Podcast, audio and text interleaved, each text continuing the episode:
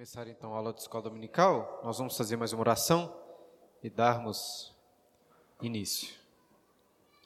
Pai Santo, nosso Senhor, nosso Deus, graças te damos por esse dia, mais uma vez, esse dia santo, em que podemos estar na tua casa para juntos louvarmos o teu nome, para juntos orarmos como fizemos anteriormente, e para juntos também aprendermos nessa aula de escola dominical sobre o livro do Levítico que o Senhor continue, ó Deus, edificando a tua igreja através do aprendizado da tua palavra. É o que pedimos em nome de Jesus. Amém. Irmãos, vamos abrir nossas Bíblias para iniciar esse estudo lá no livro de Levítico mesmo, capítulo 19, versículos 1 e 2. Levítico 19, 1 e 2.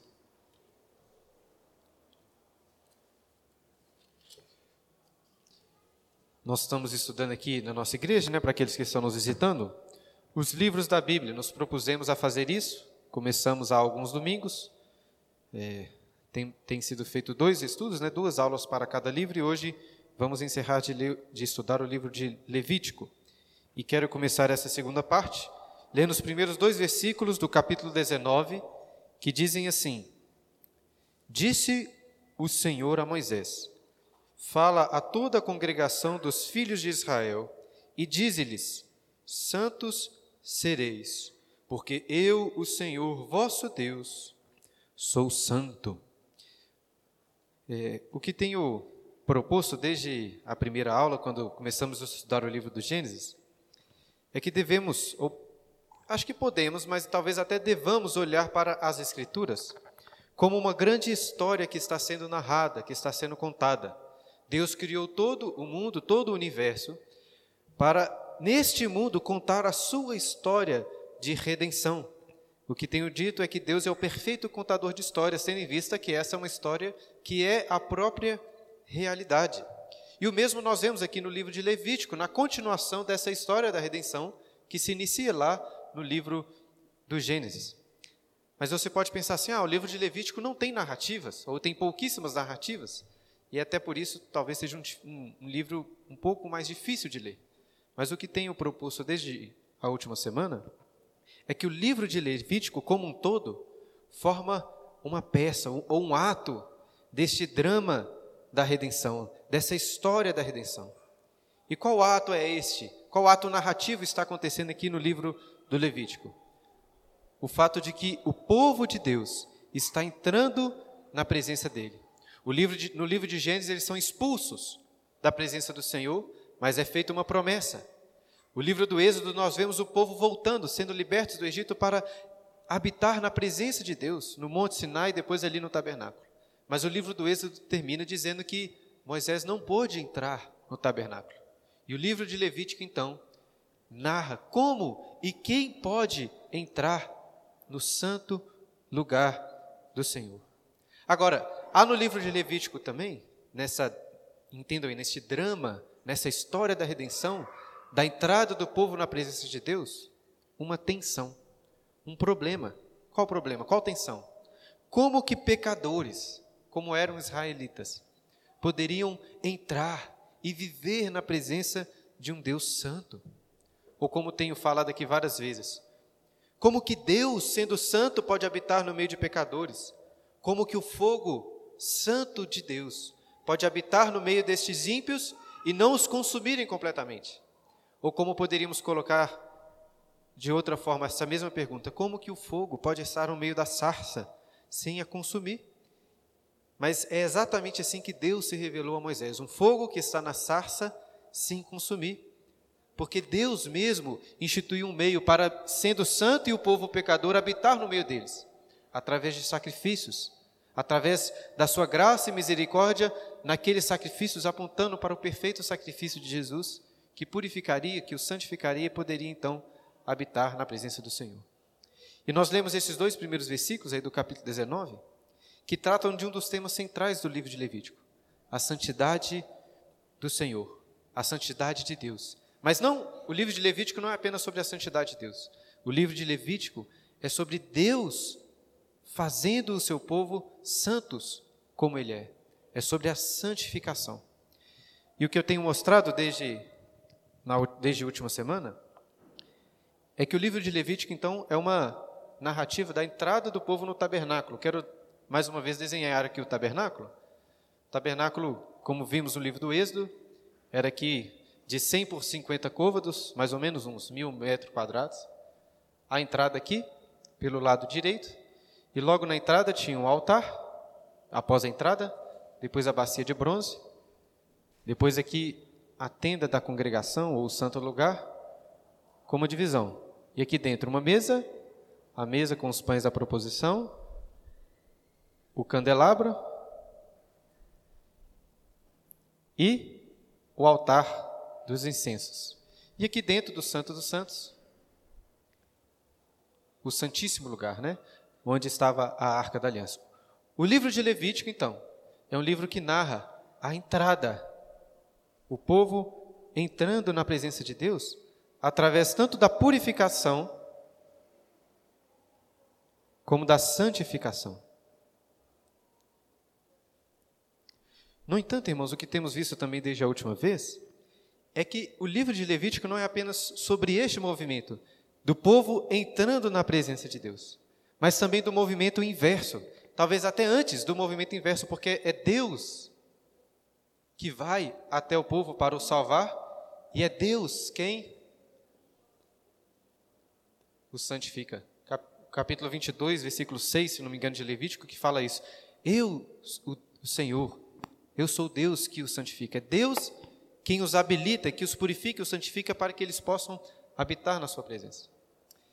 E hoje nós vamos aprender, basicamente aqui a partir do versículo do capítulo 17, sobre como eles deveriam viver na presença de Deus de forma santa. Vamos falar mais sobre essa, esse, esse assunto, sobre a santificação.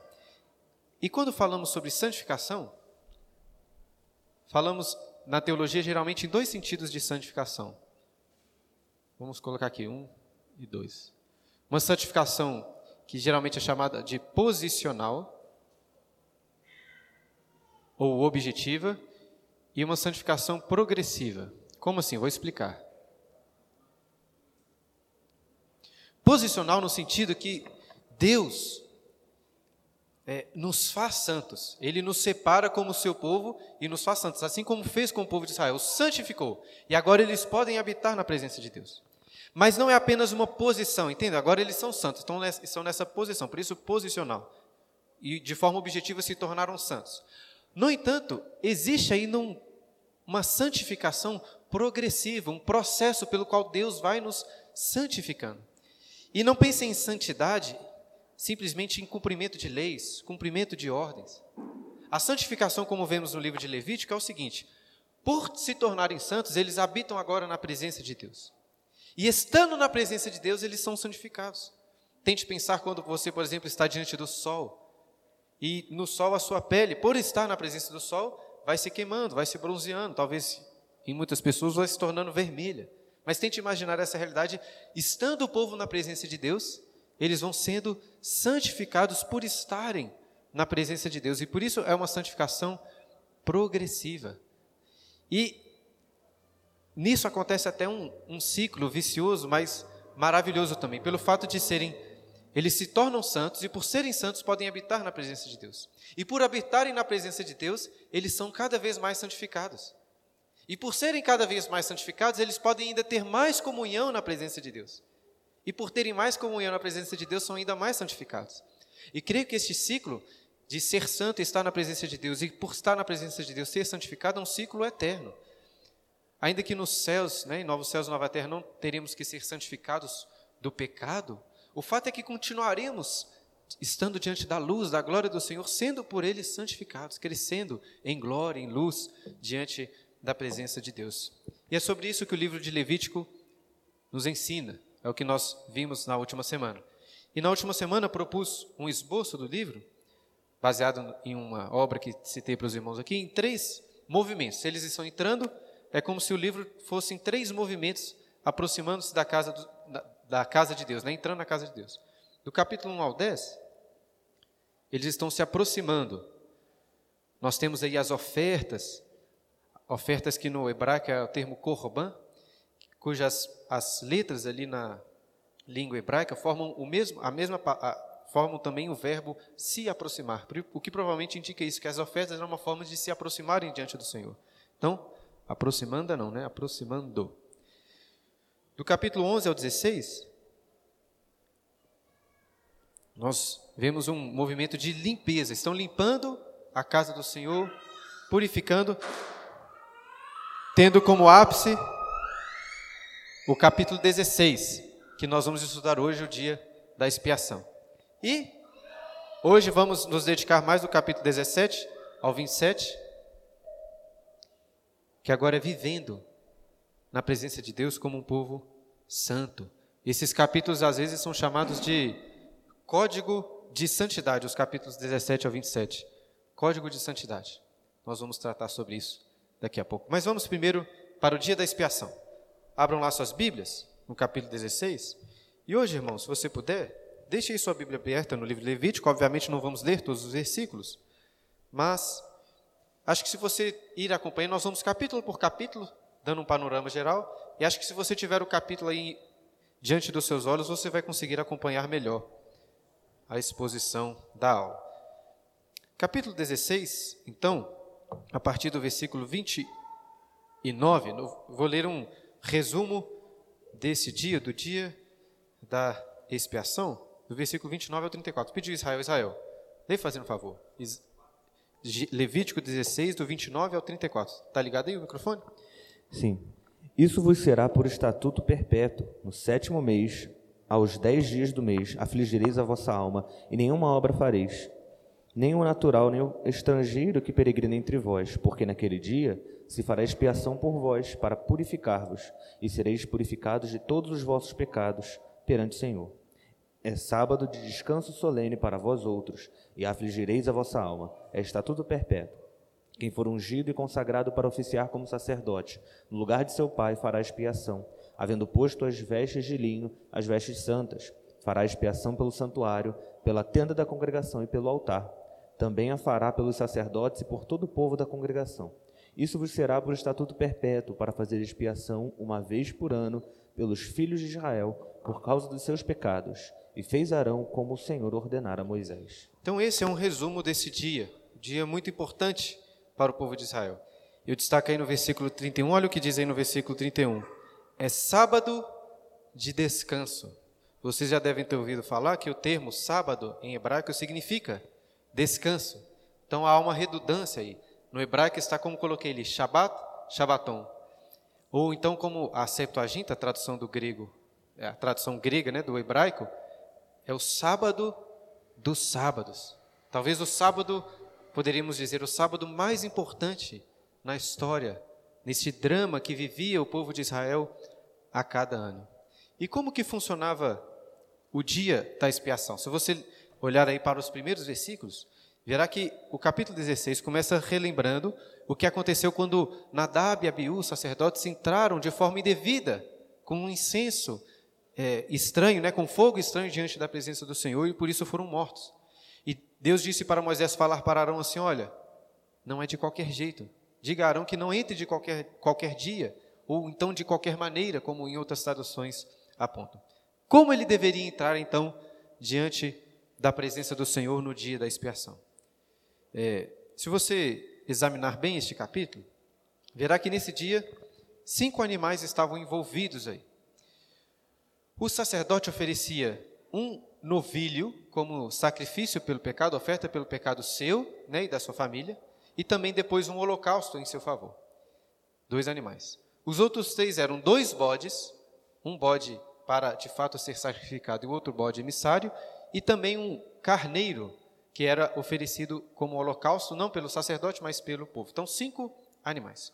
E o que acontecia? O sacerdote, ele, antes de começar, vamos dizer, as atividades desse dia, ele tinha que se limpar, se banhar, certo? Não era aqui que ele se limpava, na bacia de bronze, porque aqui eles lavavam apenas as mãos e os pés, né? Era, uma, era um banho mesmo que ele tinha que tomar. E após tomar banho, ele colocava suas vestes de linho. E dessa vez, se você notar o texto, é destacado que ele apenas estava com as suas vestes de linho, provavelmente um linho branco, sem toda aquela pompa, aquela túnica azul, o ouro, as pedras preciosas, ele estava apenas vestido de branco nesse dia, talvez apontando a humildade nesse dia que ele entraria diante da presença do Senhor. E estando então purificado, a primeira coisa que ele faz é oferecer um sacrifício, oferta pelo seu pecado, para que ele pudesse entrar diante da presença do Senhor. Ele oferece aqui no altar, pega do altar brasas, um braseiro, e junto com esse braseiro ele junta ali duas porções, ou dois punhados do incenso, um incenso aromático, então com o sangue do animal que foi sacrificado, o braseiro misturado com o incenso, ele entra diante da presença do Senhor, dentro do véu ele entra. E o texto diz que o incenso servia para cobrir o propiciatório. Isso é importante que, pois, mesmo, mesmo depois da purificação, mesmo sendo o sumo sacerdote, ele não poderia olhar diretamente nem mesmo para os estrados dos pés do Senhor. Tinha que ter uma fumaça, uma fumaça como que estivesse ali cobrindo o propiciatório. E ele oferecia então com seu, os seus dedos, jogava, né, aspergia o sangue sete vezes sobre a tampa do propiciatório, fazendo propiciação pelo seu pecado. E depois disso, ele voltava e fazia agora um novo sacrifício. Como disse, eram dois bodes. Ele lançava sortes e um daqueles bodes seria oferecido, imolado em favor do pecado do povo. Olha, irmãos, tentem imaginar essa, essa cena. Não sei quantos aqui já viram, já tiveram oportunidade de ver algum animal sendo sacrificado para abate, para comer. Não é uma, não é uma imagem muito bela. E ele tinha que, imagina só, cortar o pescoço daquele animal, depois separar aquele sangue, separar aquelas partes, queimar tudo aquilo ali. Não era um churrasco como a gente faz hoje, né? Tudo certinho, bonitinho. Era muito sangue. E esta é uma imagem muito forte. Era para que o povo olhasse para aquele animal que estava com a sua, o seu pescoço sendo cortado e entender o seguinte: olha, era o meu pescoço que deveria estar sendo cortado, porque eu sou pecador. E eu mereço a morte por causa do meu pecado. Mas este animal está ali como um substituto por causa dos meus pecados sendo sacrificado. É, estava lendo um livro do Sproul e ele, do pastor Arce Sproul, ele comentou algo que me chamou muita atenção, dizendo que uma das coisas que ele mais ama no Evangelho é o fato de que o Evangelho não foi escrito apenas para assim intelectuais, escolas, né, com seus doutorados e PhDs em teologia, só para eles entenderem. Não, o evangelho é comunicado em termos crassos, em termos simples. Qualquer pessoa olha para um animal sendo sacrificado e vê ali morte. Entende essa ideia de pecado e morte? Era algo claro para que as pessoas entendessem qual era a realidade delas diante do Senhor. Então aquele animal era sacrificado em favor do povo e mais uma vez, com incenso ele entrava diante ou dentro do véu, agora para oferecer um sacrifício pelo povo. E o que acontece depois disso é muito interessante, porque após essa oferta pelo pecado do povo, o sacerdote, Arão agora, mas depois os sumos sacerdotes, os sacerdotes voltavam santificando de dentro para fora. É como se agora o perdão deles fosse oferecido diante do Senhor, e agora Deus, de dentro do Santo dos Santos, está o santificando. Aí santifica a tenda da congregação, santifica o tabernáculo, santifica o altar. E após a santificação do altar, com este sangue que foi oferecido diante do Santo dos Santos, o sacerdote, o sumo sacerdote Arão, que depois os, os seus filhos, pegariam um segundo bode, o bode chamado Azazel, né? Uma, é um termo que existe muita discussão aí sobre o seu significado, mas aparentemente o, e o mais comum entendimento é que seria um bode emissário. E o que acontece ali? O sumo sacerdote coloca as mãos sobre aquele bode, e, e confessa ali os pecados de todo o povo, para que aquele bode fosse embora, fosse para o deserto, representando os pecados do povo indo embora. Imaginem só, todos os seus pecados, de idolatria, de ganância, de cobiça, de imoralidade sexual, de mentiras, todos os erros, todos os seus pecados sobre aquele animal e indo embora para bem longe, saindo do tabernáculo, saindo do arraial, indo para o deserto, indo para longe. Os pecados indo embora. Essa é uma imagem maravilhosa do perdão também que o Senhor oferece em favor do seu povo. E após isso, por ter entrado em contato com aquele animal que agora era o pecado, o que, que Arão, ou Arão né, os sacerdotes tinham que fazer novamente? Tinham que se limpar. Não só ele, como aquele que levava também tinha que se limpar. porque entrou em contato com aquele que se fez pecado em favor do povo. Ele tirava suas vestes, tomava um novo banho, e aí colocava suas vestes de novo, e para finalizar o dia, oferecia dois holocaustos. Lembrem-se dos holocaustos? Os holocaustos não eram propriamente ofertas pelo pecado, mas ofertas, sacrifícios em louvor. Holocausto significa ascensão. Eram queimados completamente, diferente dos outros, né? Uma consagração total. A fumaça que subia em adoração, como se no final desse dia eles terminassem adorando ao Senhor através desses holocaustos. Holocausto tanto pelos sacerdotes como pelo povo. Dois holocaustos. Esse era, em resumo, o dia da expiação. Termos bem simples, em certo sentido, né, para aquele contexto, apontando claramente para o evangelho que hoje para nós é tão bem compreendido em Cristo Jesus. Mas como tenho explicado, irmãos, Deus não o salvou, perdoou os pecados deles apenas por este motivo. Ele os salvou, ele perdoou os seus pecados e os santificou para que eles pudessem habitar na sua presença. E o que nós vemos então a partir do capítulo 17 é como que esse povo deveria viver diante da presença do Senhor. E o que nós vemos a partir então do capítulo 17 é exatamente isso. O código de santidade, eles deveriam ser santos. E a primeira regra sobre a santidade está relacionada ao sangue. Olha aí, mas acompanhe aí no capítulo 17. A primeira regra que Deus vai estabelecer nesse código, no capítulo 17, é sobre o sangue. Essa é uma regra muito importante, visto que sangue era algo muito, né, muito comum. Tinha sangue para todo lado. Sangue era algo, algo muito envolvido no dia a dia dos rituais da vida do povo de Israel. E quais eram basicamente as regras que são faladas? São basicamente cinco regras neste capítulo 17. A primeira, dos versículos 3 a 7, fala que os animais deveriam ser sacrificados apenas para o Senhor no tabernáculo. Dentro daquele contexto, todos os animais deveriam ser sacrificados ali no tabernáculo.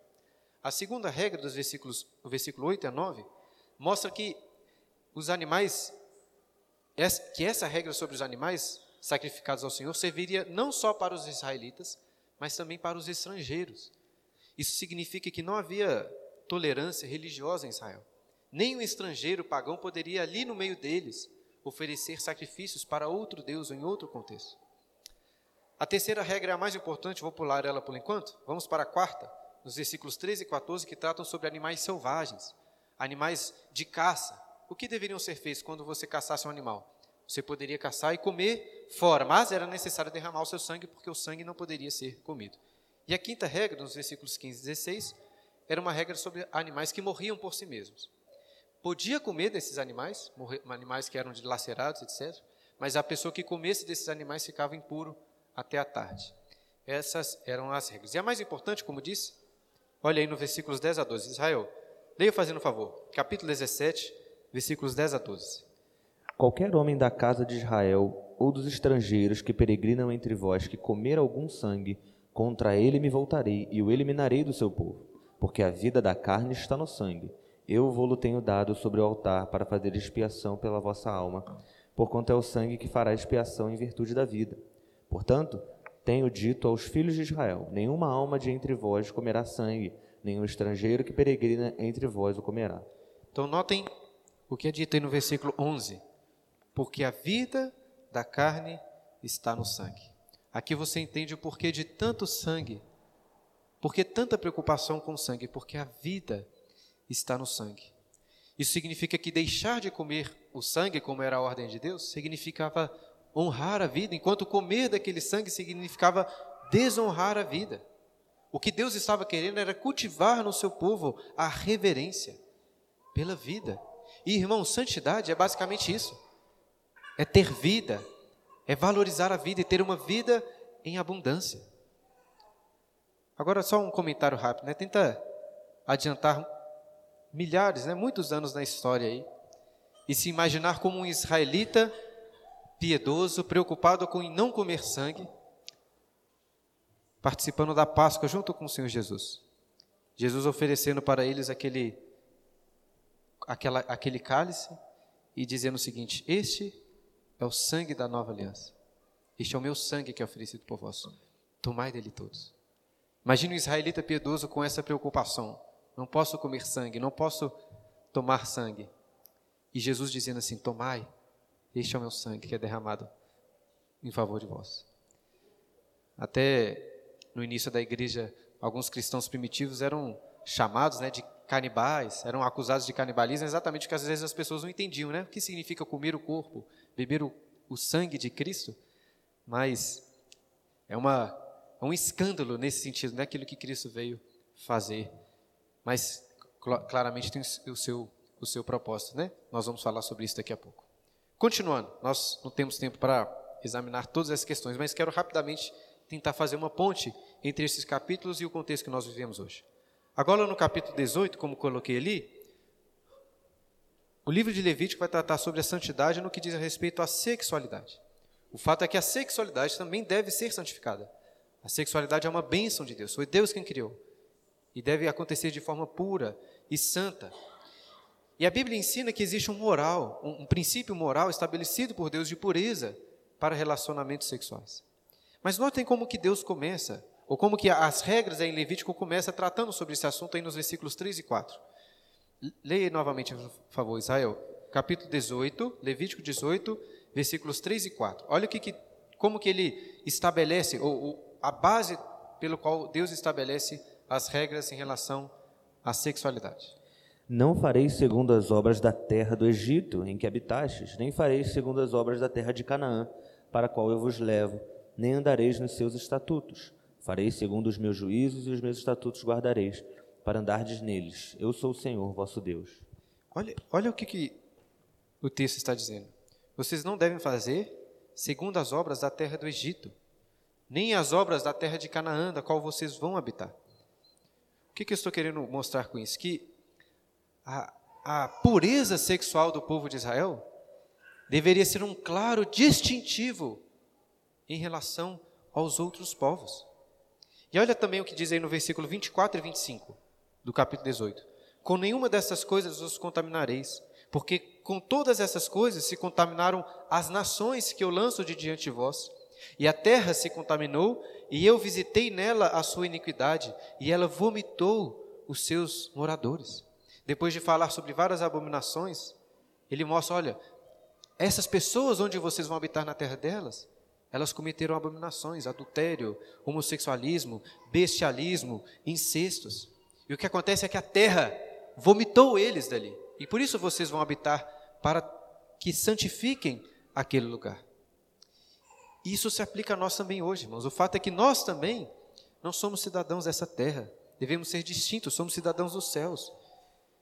Agora, vivemos em um contexto em que os princípios morais relacionados à sexualidade estão cada vez mais sendo deixados para trás. Eu não duvido muito que a terra também hoje irá vomitar vomitar as pessoas por causa de tantas imoralidades. E o que eu quero destacar é que essa parece ser uma das formas mais claras de diferenciação entre o povo santo e os ímpios. Era assim no Antigo Testamento e não é exatamente assim hoje. Um contexto que nós vivemos, por exemplo, é algo que está um assunto em voga relacionados ao pecado de homossexualismo, como que isso distingue a igreja verdadeiramente cristã, mas não apenas pecados de homossexualismo. A verdadeira igreja cristã, povo de Deus, é reconhecido por não cometer adultérios, por não ter, por exemplo, relacionamentos fora do casamento, como é comum os namorados dormirem juntos. Nós vivemos um contexto que isso é a coisa mais normal de todas. Mas os cristãos são especialmente distintos por causa disso. Como é comum homens e principalmente mulheres usarem roupas sensuais, indecorosas. Mas o povo de Deus tem que se distinguir dos outros povos através deste quesito, através da pureza sexual. É claro que não é só este o objetivo, né? não é só para nos diferenciarmos mas é porque essas regras são para nosso bem, para nossa alegria, para o bem da família, para o bem do povo do Senhor. Mas o foco, como destaquei nesse capítulo 18, é para os diferenciar daqueles outros povos. E outra coisa que os diferenciava também está no capítulo 19, o amor. Capítulo 19, se você ver aí, trata sobre diversas leis. A princípio parecem sem ter uma clara conexão, mas, a meu ver, o que se destaca nessas leis do capítulo 19 é o amor a Deus, através dos rituais aí de culto, do sábado, do descanso, mas também o amor ao próximo. Porque o povo de Israel deveria ser reconhecido por amar os seus pais, os velhos, os estrangeiros, os órfãos, as viúvas. Um amor que era é, claramente trazido aí à tona pelas regras e pelas leis de justiça, de verdade, de generosidade, também de respeito para com as pessoas. O que eu estou querendo mostrar é que Deus queria que o seu povo fosse reconhecido pelo amor. Assim como Jesus disse para os seus discípulos, né, lá em João capítulo 13, versículo 35. Nisto conhecerão todos que sois meus discípulos. Se o quê? Se tiverdes amor uns pelos outros. É isso que Deus queria para o seu povo, que eles demonstrassem este amor. Agora, no capítulo 19, se você leu aí durante a semana, você, e você, se você prestar atenção, você vai perceber que pode ser muito difícil distinguir aí exatamente quais leis devem ser guardadas por nós hoje e quais leis talvez possam ser ignoradas. Olha por, por que, que isso é difícil, porque elas estão misturadas. Olha aí, por exemplo, no versículo 18, no capítulo 19, versículo 18. Não te vingarás, nem guardarás ira contra os filhos do teu povo, mas amarás o teu próximo como a ti mesmo. Eu sou o Senhor. Esse é um dos versículos mais citados no Novo Testamento. Se você não sabia de onde Jesus citou isso, agora você sabe. Amarás o teu próximo como a ti mesmo. Isso claramente se aplica a nós hoje, não é verdade? Aí você pensa assim, que dá para distinguir. Mas olha o que, que diz logo em seguida, versículo seguinte, versículo 19. Guardarás os meus estatutos, não permitirás que os teus animais se ajuntem com os da espécie diversa. No teu campo não semearás semente de duas espécies, nem usarás roupas de dois estofos misturados. Aí você pensa assim, isso aqui já claramente não se aplica a mim, né? Quantos de nós aqui não estamos usando roupas com dois tecidos diferentes hoje? O que fazer então? Quais leis eu devo guardar? Quais leis eu posso ignorar? Na realidade, irmãos, o que nós devemos fazer é o seguinte: não ignorar nenhuma dessas leis. Ignorar em que sentido? Não devemos simplesmente deixá-las de lado, como se não se aplicassem a nós. O que nós devemos fazer é compreendê-las dentro do seu contexto e tentar entender quais são os princípios morais e eternos até nessas leis. Por exemplo, essas regras que acabei de ler, elas claramente são um símbolo da distinção, da separação que Deus queria do povo de Israel, da nação de Israel com as outras nações da terra. Mas o que nós vemos na nova aliança, por exemplo, em Efésios capítulo 2, é que essa barreira de separação entre israelitas e gentios foi quebrada. Não existe mais uma barreira ética, ética, étnica e creio que é por isso que não há necessidade, não há sentido em nós nos preocuparmos com esse tipo de regra. Mas o princípio por trás, o princípio de santificação, de separação, permanece para nós refletirmos sobre eles e cumprirmos estes mesmos princípios. E continuando, vamos lá. Temos pouco tempo ainda para os próximos capítulos. Capítulo 20 trata sobre castigos. Isso é muito importante para a santidade do povo de Deus. Por quê? Capítulo 20, se você olhar aí, está repleto de penas, punições para os crimes, para os erros que eram cometidos, mostrando que as pessoas deveriam ser mortas, eliminadas de entre todo o povo. E pensem bem, o fato é que todo o povo deveria ser um povo santo de Deus, como um todo. Mas haveria no meio deles pessoas que comeriam, cometeriam crimes, cometeriam pecados.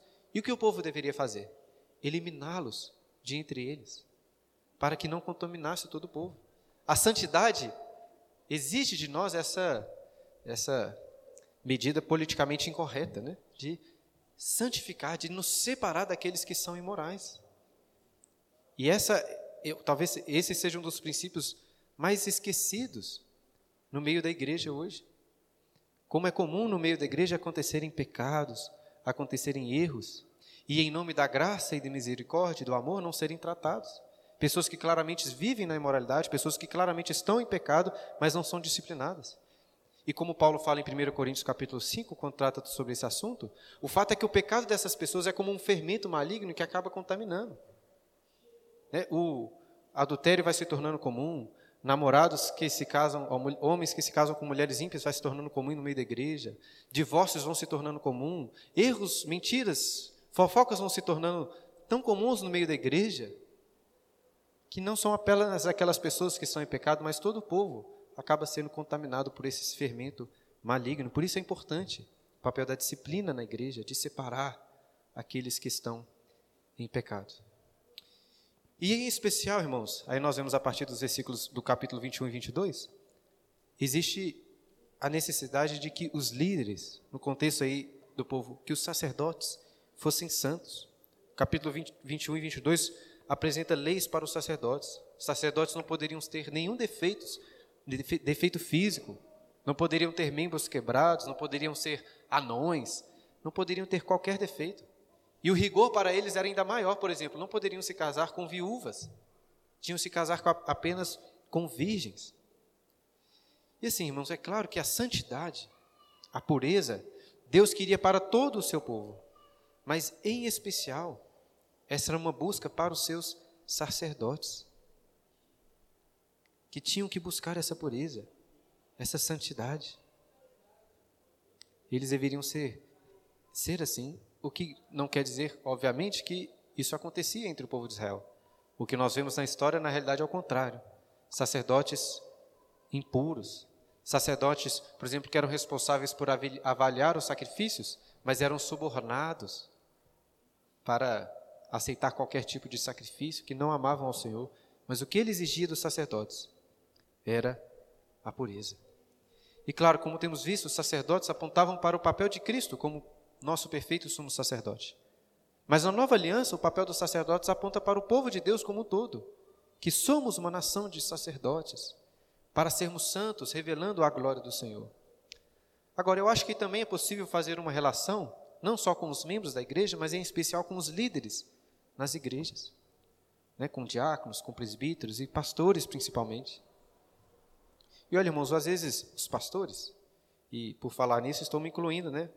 É, é uma situação difícil. Mas pastores, hoje, né, é, gostam muito de falar que, é, que também são pecadores, também cometem erros.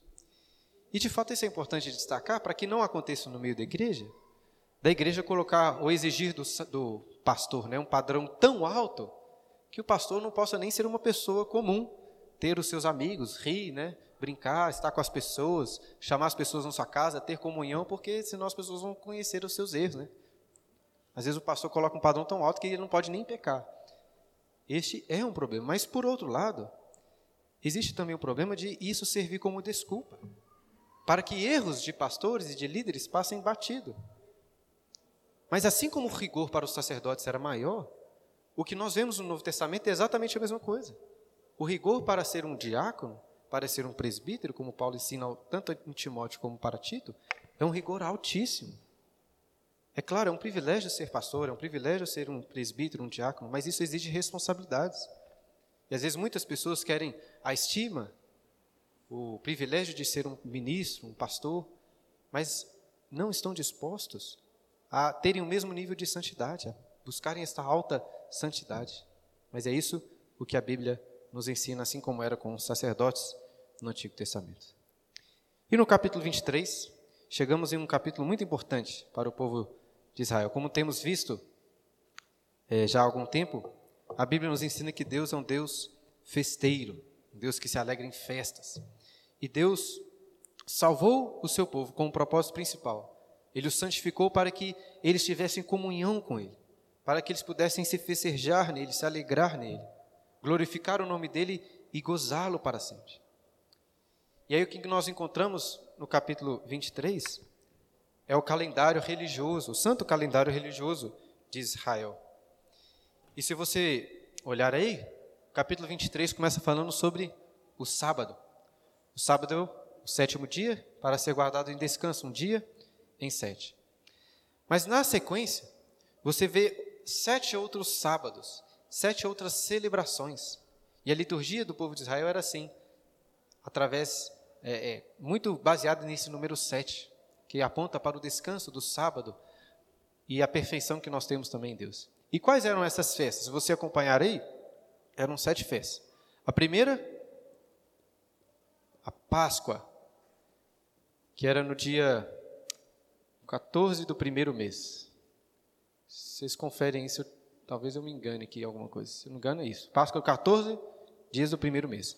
E logo em seguida a Páscoa, tinha uma, uma festa que era a festa dos pães asmos, que começava no 15 dia do primeiro mês também.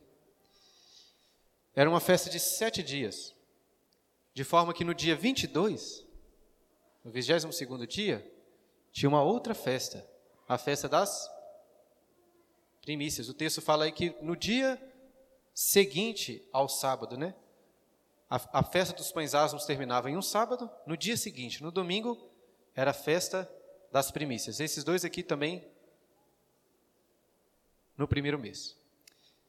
Depois da festa das primícias, contavam-se sete semanas, e no dia posterior a essas sete semanas, acontecia a festa chamada Festa das Semanas, ou então, como está lá na Septuaginta, no grego, né, festa dos Pentecostes, que acontecia então 50 dias após a festa das primícias. Isso caía mais ou menos no mês terceiro, né, da calendário de Israel. O primeiro mês era mais ou menos março, pela nossa contagem hoje, né? E aí nós temos mais três festas que acontecem no sétimo mês. E como o sete é muito importante, o sétimo mês era o mês também mais importante. Em primeiro lugar, no primeiro dia, nós tínhamos as festas das trombetas, as trombetas que chamavam, né, que conclamavam o povo primeiro dia do mês, do sétimo mês, que conclamavam o povo para as celebrações dos meses do sétimo mês. Aí no dia 10, que nós temos, era o dia da expiação, que nós estudamos ali no capítulo 16, no décimo dia, e depois no dia 15, a festa dos tabernáculos. É isso mesmo, né? Acho que não confundi, não. Décimo quinto dia. Então eram sete festas, para que o povo tivesse muito tempo para festejar diante do Senhor. Às vezes falam-se de três festas, porque se você pensar bem, são três grandes períodos de festas. Aqui no primeiro mês, depois aqui a, a do Pentecostes, né, 50 dias depois, no terceiro mês, e essa sequência aqui de eventos no sétimo mês. Talvez por isso que fala de três períodos de festas, que era para que o povo tivesse muito tempo para descansar e se alegrar no Senhor, como não só um dia entre sete, mas todos esses aí. Beleza? Caminhando para o fim, irmãos, no capítulo 24, nós temos uma narrativa aí que trata sobre é, o candelabro e a mesa dos pães da proposição. Eu acho que este capítulo é importante na narrativa do livro de Levítico, porque este aqui era o candelabro. E pela disposição do tabernáculo, o candelabro ficava virado de frente para os pães da proposição. E eram os doze pães, representando ali as doze tribos de Israel. E o que, que isso simbolizava? Simbolizava a luz do Senhor sobre os pães da proposição, sobre o povo de Israel. É o que eu tenho falado desde o início, né? É a presença de Deus que está santificando o povo. Este é um foco muito importante no livro de Levítico e que mostra também como que a presença de Deus é uma bênção, mas pode ser um perigo muito grande. Pois o que nós vemos também no capítulo 24 é aquela narrativa de um filho de um egípcio, como israelita, que blasfema o nome do Senhor. E por causa disso é morto. É uma bênção estar na presença de Deus, mas é algo terrivelmente perigoso. Pois uma blasfêmia é motivo de morte, como aconteceu com este caso aí no capítulo 24. No capítulo 25, eu creio que o capítulo 25 assim, eleva o princípio sabático o princípio do descanso a um outro patamar.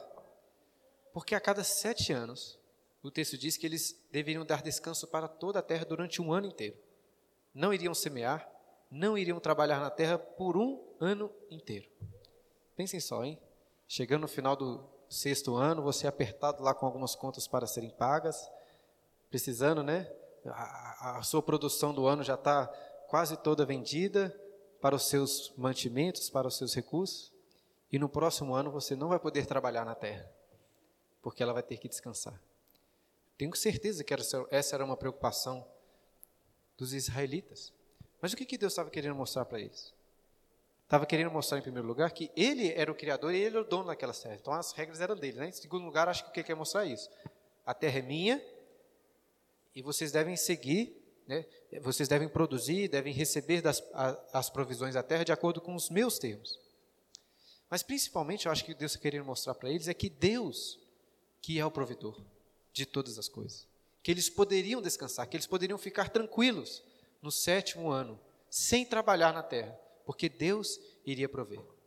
Não só para os donos das terras, mas para todas as pessoas que poderiam, o que a terra produzisse por si mesma, pegar ali, não só os donos, mas os órfãos, as viúvas e várias outras pessoas.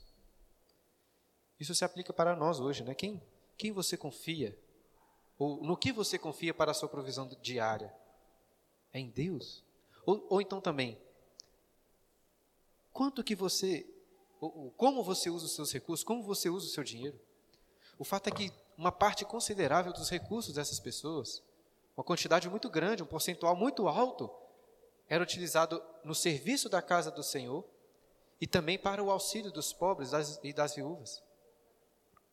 Isso nos ensina sobre a necessidade de servirmos, contribuirmos para a obra da casa de Deus, como também para ajudar os pobres e os necessitados. E aí, a cada 50 anos, após o sétimo ano sabático, o nível de descanso aumenta ainda mais. Pois depois de um ano inteiro sem trabalhar, chegava no ano do, Pente, do, do ano do jubileu. E nesse ano, agora dois anos seguidos, sem que a terra trabalhe, sem que a terra fosse trabalhada. E nesse ano, o que nós vemos aí a partir do versículo 8 até o 13, nós não vamos ler agora, que já está acabando o nosso tempo. O que nós vemos é que a terra era colocada em, em liberdade. Aí é o que diz aí no versículo 10, no capítulo 25, versículo 10. Santificareis o ano quinquagésimo, quinquagésimo e proclamareis liberdade na terra e todos os seus moradores. Aqueles que tivessem vendido suas terras por dificuldades financeiras ou qualquer que seja o motivo, eles deveriam receber de volta as suas terras de graça. Simplesmente um resgate, deveriam tê-las novamente. E por que eles deveriam fazer isso? Olha aí no versículo 35. Por quê? Capítulo 25, versículo 23. Desculpa, 25, 23. Também a terra não se venderá em perpetuidade, porque a terra é minha, pois vós sois para mim estrangeiros e peregrinos. Agora, mude a página, versículo 55, talvez na mesma página. Versículo 55, 55. Porque os filhos de Israel me são servos, meus servos são eles, os quais tirei da terra do Egito. Eu sou o Senhor, vosso Deus. A regra era essa, irmãos, porque Deus era o dono da terra. E todos ali eram escravos, é o que Deus está dizendo. Todos ali são servos de Deus. Deus não queria que eles fossem escravos uns dos outros. Ele queria que o seu povo santo fosse escravo apenas dele. E isso é a verdadeira liberdade. A liberdade de sermos escravos, de sermos servos do Senhor. E era isso que ele queria mostrar no ano do jubileu. Que não fossem ninguém fosse amarrado pelas suas dívidas, mas que todos fossem livres para serem escravos apenas de Deus. E já agora, de fato, caminhando para os últimos dois capítulos, no capítulo 26, se você olhar aí, verá que é um capítulo de bênçãos e maldição. Se o livro de Levítico é sobre o povo na presença de Deus, o fato é que estar na presença de Deus nunca é uma situação neutra. Ou você vai ser por ele abençoado, se andar em obediência, ou vou ser amaldiçoado se andar em desobediência. E é isso que acontecia no povo. Se eles andassem em obediência, receberiam bênçãos, chuva, prosperidade, paz, vitória sobre os inimigos, muitos filhos. E principalmente, como vemos nos versículos 11 e 12, Deus andaria no meio deles. A presença de Deus estaria continuamente no meio deles. Agora, isso aqui nunca foi teologia da prosperidade. Porque Deus está tratando aqui do povo como um todo. Era possível que pessoas piedosas entre o povo de Israel, mesmo sendo piedosos e obedientes, passassem por dificuldades? É claro que sim, isso acontecia. Nenhum, nunca nas Escrituras era prometido assim: ó, se você obedecer a Deus, nunca vai passar por nenhum problema. Isso não é verdade. Deus está tratando, ele trata com indivíduos, mas ele trata com grupos também, com nações. E de uma forma geral, se o povo de uma forma geral estivesse obedecendo, seriam por ele abençoados. Agora, por outro lado, se desobedecessem, a partir do versículo 13 aí, seriam, sofreriam vários castigos, pobreza, doenças, inimigos, pragas, as feras viriam, algo, algo terrível que de fato aconteceu, eles iriam comer por causa da fome a carne dos seus próprios filhos, é dito aí no capítulo 26. E o pior, o versículo 33, espalhar-vos-ei por entre as nações. Eles iriam ser expulsos da presença de Deus. E talvez, irmãos, vocês olhem para esses versículos achando assim que eles se aplicam apenas para a antiga aliança, considerando assim, ah, naquele contexto eu tinha que cumprir a lei, né, o israelita tinha que cumprir a lei para receber bênção de Deus. Mas hoje é a graça que prevalece. Meus irmãos, assim como assim como hoje, naquele contexto também, a aliança que Deus fez com eles não era baseada no cumprimento da lei. A aliança era baseada na graça de Deus. A obediência sempre foi uma consequência da salvação, da graça do Senhor. E eles deveriam se esforçar para se manterem firmes nessa aliança, assim como nós também, irmãos, devemos fazer o mesmo. Estamos aprendendo isso no Sermão da Montanha.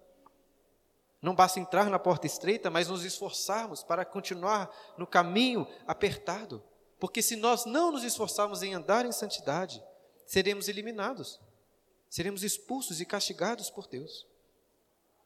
Mas o capítulo 26 nos não deixa que o capítulo termine com castigos, mas com uma esperança.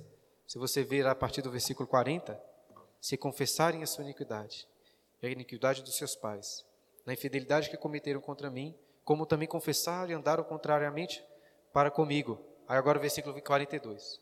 Então me lembrarei da aliança com Jacó e também da minha aliança com Isaac, também da minha aliança com Abraão e da terra me lembrarei. E aí ele continua falando sobre a graça. Por amor deles, se eles se voltassem em arrependimento, Deus iria os resgatar e iria conceder para eles perdão. E o livro termina no capítulo 27, tratando sobre votos. Pode parecer um capítulo estranho dentro dessa narrativa. Votos é, para consagrarem, às vezes as pessoas faziam votos ao Senhor, consagrando um filho, consagrando um animal, consagrando uma casa ao Senhor, para o serviço da casa do Senhor. E havia a possibilidade de resgatar este voto. Aí é estabelecido aí os valores para que você pudesse resgatar algo que foi consagrado ao Senhor, ainda que tivesse algumas coisas que não pudessem ser resgatadas. É uma regra sobre como fazer votos ao Senhor. E por que terminar assim? Creio que, é, creio que ao final do livro de Levítico, entendendo o que significa estar na presença de Deus, o povo agora estaria pronto para se consagrar ao Senhor, ou talvez para se reconsagrarem em votos ao Senhor. O capítulo 27 termina dizendo exatamente como deveriam fazer isso, como deveriam fazer votos. Pense aí nos votos de Nazireu, no voto como fez Ana também para Samuel, votos em sentido, ensinando como que eles deveriam fazer votos se consagrando ao Senhor. Nós estamos agora na hora das perguntas já. Eu queria concluir apontando e mostrando como que todos esses capítulos, irmãos, apontam para Cristo. Né? Esse tem sido nosso, nosso objetivo aqui. Os dois bodes, tanto o que é sacrificado como o bode emissário, né, que vai embora, aponta para Cristo, que sofreu, inclusive, que morreu fora da cidade, morreu fora de Jerusalém. O capítulo 17, que fala do sangue, nos ensina por que cantamos tanto na igreja sobre o sangue de Cristo. Porque é pelo sangue dele que nós temos vida. O fato é também que Jesus que cumpriu todo esse código de santidade. Deus exige isso de nós, mas é apenas por Cristo que nós somos santos. Todas essas festas também apontam para o descanso que temos em Cristo no seu ministério.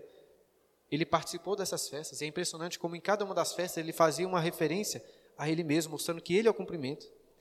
E principalmente, irmãos, Jesus é o cumprimento do jubileu, do, da liberdade.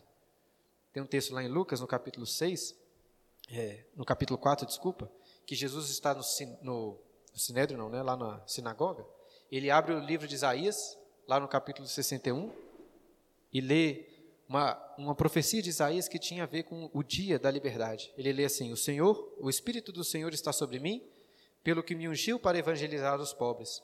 Enviou-me para proclamar libertação aos cativos e restauração da vista aos cegos, para pôr em liberdade os oprimidos e apregoar o ano aceitável do Senhor. É uma referência de Isaías ao ano do jubileu, o ano da liberdade. E o que nós vemos em Lucas, lá no capítulo 4, é que Jesus fechou aquele rolo e enquanto todos nas sinagogas tinham os olhos fitos em Cristo, ele disse assim: Hoje se cumpriu a escritura que, que acabais de ouvir, porque ele é o cumprimento da liberdade do ano do jubileu. Ele também é a bênção do Senhor para as nossas vidas. Ele também é a maldição de Deus, capítulo é, lá em Gálatas capítulo 3, o apóstolo Paulo fala que Jesus foi feito maldição em nosso favor. Tem um sermão do pastor Sproul muito bom sobre Jesus como o amaldiçoado de Deus. Depois vocês procuram lá, do pastor R.C. Sproul. Jesus, enfim, o que eu queria mostrar resumidamente, não tive tanto tempo para explorar, é como que todas essas coisas, como temos visto desde o início, apontam para o nosso Senhor Jesus. Passei cinco minutos aí, então vocês vão poder perguntar menos hoje. Vocês têm cinco minutos, talvez umas duas perguntas, no máximo três. Alguém gostaria de tirar uma dúvida, irmãos? Prefiro dar né, preferência aí para as dúvidas. Alguém tem alguma dúvida sobre essa segunda parte do livro de Levítico? Dúvidas? A Larissa. Se for muito difícil, não vou responder, não, que não dá tempo. Pastor, eu só fiquei na dúvida, eh, na questão do tabernáculo, ele, ele era separado por cortinas ali no arraial, né? Ele tinha uma divisão ali, esse quadrado no caso. Esse quadrado azul? Isso. Eram cortinas. E, e aí o senhor falou que o povo via é, o sacrifício, o holocausto. Como que eles viam essa, o oferecimento ali no altar? Aqui dentro as pessoas podiam entrar. Ah. Aqui, aqui no, no santo lugar só os sacerdotes. Aqui dentro desse lugar preto. Dentro do lugar azul, é claro que não cabia todo mundo lá, né? Era muita gente. Mas assim, as pessoas podiam entrar aqui. Não todos, né? Mas os homens poderiam entrar aqui, ó. Neste local, entendeu? Altar de bronze. Inclusive aqui era até uma diferença, né? Enquanto o altar e a bacia eram de bronze, os, os utensílios aqui dentro eram todos de ouro, porque era um lugar separado, né? Mais santo mesmo. Então aqui eles podiam entrar, aqui não. A tenda chamada tenda da congregação, só, só os sacerdotes. Tempo para mais uma dúvida. Está respondido ou não? Mais alguém? Israel? Fazer um comentário? Alguém tem alguma dúvida? Então vou deixar o nosso. O Gustavo tem. Acho que vai dar tempo, não, Israel. Depois você, depois você comenta. o, quando você falou da, das das regras, né, das leis.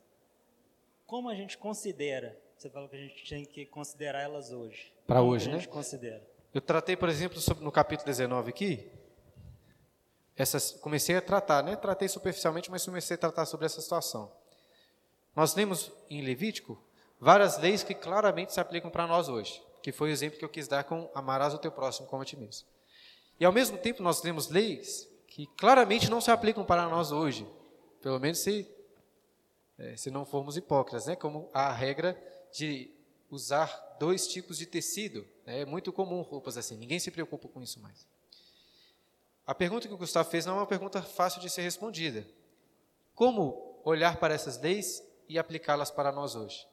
Isso exige de nós um conhecimento profundo sobre a diferença das alianças, o que mudou, por que mudou. Entendeu o que eu quero mostrar? Mas o, que, o, o, principal que nós devemos entender, que a própria Bíblia nos ensina é, lá, no, lá em Hebreus, o autor dos Hebreus diz que essas coisas, e quando ele diz sobre a antiga aliança, nessas coisas, ele se refere ao Antigo Testamento, pense no Antigo Testamento como um todo. Eram como sombras e figuras que apontavam para a realidade que nós temos hoje na nova aliança em Cristo Jesus. Então, quando olhamos para o Antigo Testamento, a gente não pode ignorar nada. Tudo, ali, tudo aquilo é palavra de Deus. Paulo, quando escreveu para Timóteo, ele tinha principalmente em mente as escrituras do Antigo Testamento. Toda a escritura é inspirada por Deus, útil para o ensino, para a repreensão, inclusive o livro de Levítico. Então, elas são úteis para nós como? Aí nós vamos ter que examinar, como eu disse, dentro do seu contexto. Vamos pensar naquela regra novamente, da distinção das roupas. Existe uma regra aí que apontava, porque Deus queria simbolizar para eles a separação que eles tinham que ter, a pureza de outros povos, de outras coisas, que eles não deveriam se misturar. Então, por isso que não podia colocar duas sementes na mesma, no mesmo plantio, ou usar uma roupa de dois tecidos distintos. Em Levítico 19, por exemplo, tem uma, uma regra que o pessoal gosta de falar sobre tatuagens, né?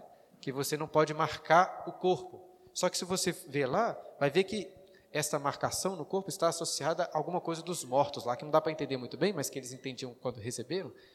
Parece uma prática pagã, de você fazer marcas no corpo, fazer tatuagens, tendo em vista mortos, talvez alguma coisa do paganismo, né? da idolatria. E por isso, Deus fala assim: Eu não quero que vocês façam essas coisas, porque eu não quero que vocês sejam como eles. Entende? Aí, tem como falar hoje que é pecado usar tatuagem? Por este versículo, não, porque esta, esta barreira de separação com os gentios e povos pagãos não existe mais. Por isso que nós comemos, por exemplo, comidas que antes eles não poderiam comer, porque essa barreira foi rompida. Então, o que diz respeito a barreiras étnicas, geralmente consideramos como regras civis, leis civis do povo que não se aplicam a nós hoje mais, que nem faz sentido se aplicarem. Né? Pensa a gente querer aplicar o ano do jubileu hoje, né? Tem um pessoal mais de linha mais, enfim, socialista, talvez, que gosta de proclamar esse tipo de divisão das terras, etc., que tenta usar esse texto, mas assim, é muito difícil aplicar, né?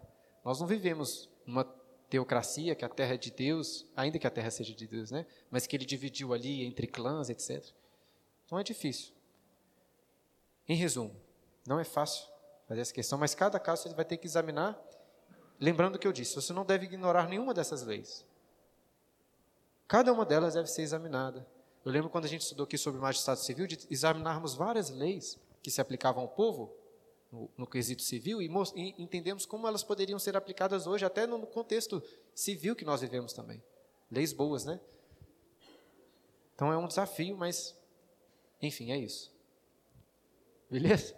E aquilo que o Novo Testamento confirma é mais fácil, né? Igual amar o teu próximo a ti mesmo. Aquilo que o Novo Testamento fala assim, ó, você tem que cumprir, não cobiçar, etc. Isso aí é mais fácil de você perceber, né? Beleza? Eu não quis responder faz, usando a resposta tradicional de leis morais, civis e cerimoniais, ainda que elas sejam muito boas, né? Mas é difícil de você saber onde é uma lei moral e uma lei civil apenas. Enfim, vamos terminar. Falei mais do que eu queria. Não, Israel não, perdeu. Hoje à noite Israel vai pregar aí, então guarda, guarda para a noite. Irmãos, vamos fazer uma oração? Depois quero dar rápidos avisos. Pai querido, te agradecemos, Senhor, por esse dia, por esta aula de escola dominical, pela tua palavra, pelo livro de Levítico, um livro tão precioso. Muitas vezes, ó Deus, por nós é, deixado de lado, por ser mais difícil de ler, de compreender, mas que o Senhor nos dê um santo amor e reverência pela tua palavra, por toda a tua palavra, que é útil para o ensino. E assim como aprendemos, o livro Levítico tem muito a nos ensinar também hoje nós que somos o teu povo e vivemos em tua presença. Dá-nos a graça ao Senhor de sermos santificados, é o que pedimos, em nome de Jesus. Amém.